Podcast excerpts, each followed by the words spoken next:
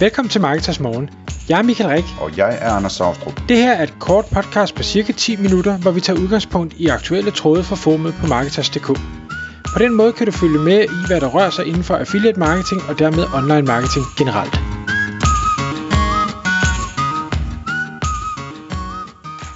Godmorgen Michael. Godmorgen Anders. Så er det igen tid til Marketers Morgen. Og i dag der skal vi tale om et totalt yndlingsemne for os begge to. Nemlig købmandskab. Øh, og det handler om køb billigt og selv dyrt. Det behøver ikke at være svært. Og jeg tror, du, øh, du startede på Twitter øh, med den her historie, Michael. Ja, lige præcis. Jeg faldt over en, øh, det var, jeg tror det var en, jeg kendte, der havde delt noget fra en anden en. Nu har jeg begyndt at følge ham. Han har en masse fede øh, historier. En, der hedder øh, Colin Landforce. Meget fedt øh, navn i øvrigt. Øh, men han fortæller om en, øh, han har en ven, som øh, køber vandflasker, altså sådan helt plain, eller vandkarafler kan vi vel kalde det, øh, med sådan et, øh, et øh, jeg ved, man kan forestille sig, det ligner sådan et, en Eva Solo-agtig form, altså helt plain, øh, pæn, æstetisk med et trælåg og en gummimembran. Dem køber han på Alibaba for lige under 2 dollars stykket, og så går han over på det, der hedder Etsy.com, som er sådan en markedsplads for sådan lidt mere øh, crafts øh, ting, folk der har lavet noget selv, øh, og så sælger han den fuldstændig identiske flaske, uden at gøre noget som helst ved den, for 15 dollar. Altså han ganger lige med 7,5. Ja, det var der, hvor jeg tænkte, jeg, jeg spurgte dig, da du fortalte om historien, så spurgte jeg jo selvfølgelig, hvad gør han så ved det, ikke? Altså, fordi Etsy, det er jo sådan et sted, hvor man, så skal man lige sidde og håndmale lidt uden på den der karaffel, før man sælger det der, men det gør han altså ikke. Ingenting. Og det er bare direkte fra den ene til den anden. Øhm, så ganger med 7,5, det er jo i sig selv fantastisk. Øhm, historien er, at han har lavet øh, 509 salg sådan relativt hurtigt, og der er selvfølgelig noget shipping fra, øh, hvad hedder det, fra Alibaba og, og til kunden øh, og ting og sager. Der er noget Etsy-fees og sådan noget. Men alt i alt så øh, laver han cirka 7 dollar i profit per styk, øh, og har derfor tjent øh, lidt over 3500 øh, dollar ved denne her øh, ja, side hustle, altså det er bare for sjov. Og grund til, at jeg synes, det her det er spændende, jeg kan ikke huske, om jeg har fortalt det i et podcast, eller om du overhovedet har hørt det, Anders, men en gang der tænkte jeg, det skal jeg da også prøve sådan noget. Så jeg gik på, øh, jeg havde fundet ud af babyalarmer, det var der et kæmpe marked efter, de var åbenbart rigtig dyre, og så tænkte jeg, det, det prøver jeg. Jeg så til Hansen, de havde nogle billige babyalarmer, dem køber jeg, så prøver jeg at sælge dem i den blå avis, øh, og for, det ved jeg ikke, 100 kroner mere stykket, og det var overhovedet ikke noget problem at få dem solgt. Og den har jeg ikke hørt før. Nå. Det var da fedt. Hvor ja, stor en forretning var det? Ah, det var meget, meget lille forretning, for det blev mega besværligt. Altså, øh, så er folk, der skal komme og hente babyalarmer og ting og sager, jeg skal være hjemme og sådan noget. Så det, det gav overhovedet ikke nogen mening, men jeg synes bare, det var fedt, det kunne lade sig gøre. Jeg køber et produkt og sælger det væsentligt dyre øh, videre, uden at gøre noget som helst. Og jeg prøvede også at gøre det samme med Dundkraft, det kunne også godt lade sig gøre. Så hvis man vil tjene nogle håndører, og man gider være hjemme og have folk rendende, øh, jamen så, så prøv at, at lege med det. Men nu kan I lige prøve at høre øh, den her historie. Fordi, Ellers må man lave en uh, alliance med den lokale kiosk eller eller andet, om de kan stå langt over disken. Ja, lige præcis. Lige præcis. Ham her, Colin Landforce, han siger så, jamen det er også meget fint, kære ven, øh, at du gør det, og det er da en fed profit, du får lavet, men hvad med at tage det skridtet videre og prøve at skabe et brand, og så få det her skaleret. Og det er der heldigvis i, øh, i dag en masse muligheder for at gøre. Så han har lavet sådan en, en, det er blevet sådan meget populært, i hvert fald dem jeg følger på Twitter, at lave sådan tråde af tweets, fordi tweet jo ikke kan indeholde så meget tekst, så, så hver tweet er sådan et ekstra punkt, man kan følge i, øh, i den her tråd. Det første han siger, det er, øh, jamen det er fint nok, du har fundet de her produkter på for eksempel Alibaba, som er et, et rigtig godt sted at starte. Det man skal være opmærksom på, det er, at man, hvis man er villig til at lægge en lille smule større ordre, så kan man ofte inkluderet i prisen, eller måske endda billigere, end hvis man bare kører det generiske produkt, få tilføjet et custom logo slash design på øh, det pågældende produkt. Og hvis man øh, er vant til at færdes lidt på Alibaba og trykke rundt på produkterne, så kan man faktisk se, at der er rigtig mange af de her øh, producenter, der tilbyder, at man kan få det customized, fordi det ved de jo godt, at det er det folk de gerne vil derude. Så det er step nummer et, jamen vi skal have lavet customize på en eller anden måde, og det kan det være, hvis man ikke selv kan lave et logo, man kan få lavet et logo, få lavet et design, det kan godt være, man skal have hjælp til, men det handler i bund og grund om, hvis først du har det, så er det super nemt og måske endda øh, billigere at få implementeret, end bare at købe det øh, generisk.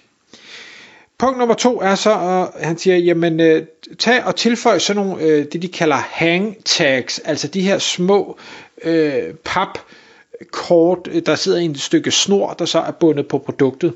Der siger han, du behøver ikke gå ud og få lavet øh, hang fordi i det øjeblik, man kalder det et hangtag, så er det dyrere. Tag og få lavet det som et visitkort. Visitkort, øh, de er notorisk billige, det kan du få lavet i et lidt tyk øh, tyk format og måske lidt sjov form med nogle rundede hjørner og et eller andet. Så bestiller du dem hjem, klipper selv huller i med en hulmaskine, finder et lille stykke snor, binder det om øh, de her produkter og bum, så er du, øh, så er du klar. Øh, man kan snilt få øh, for, hvad hedder det, 1000 af de her for noget, der ligner under øh, 40 dollar. Og han anbefaler for eksempel, og der findes masser af de her services, at man besøger det, der hedder gotprint.com øh, til at lave øh, den her slags. Det var punkt nummer to, så nu har vi et, øh, vi har et logo, custom design, vi har et special øh, øh, hangtag på. Så nummer tre, det er, at vi skal da også have pakket det øh, pænt ind, så vi ligesom får den her branding øh, feel i det hele. Og igen siger han, jamen øh, det, det kan godt være, at man tænker, uha, det er uoverskueligt, men hvis man igen er villig til at lave en lidt større bestilling, øh, så vil det oftest faktisk være billigere at få lavet custom indpakning, end hvis man skal købe de her generiske standardbrune papkasser, som man ellers kan sende i. Og øh, jeg, jeg ved, altså store bestillinger, det afhænger jo selvfølgelig af, øh, hvor man nu kigger, men øh, han anbefaler, at man kigger et sted, der hedder parklane.com, som øh, gør, det, gør sig i custom øh, indpakninger. Det var punkt nummer 3. Punkt nummer 4, det er, at nu har vi så et øh, pænere, eller ikke pænere, i hvert fald et andet designet produkt. Vi har øh, lækre handtags, vi har lækker indpakning, så skal vi have taget nogle fotos.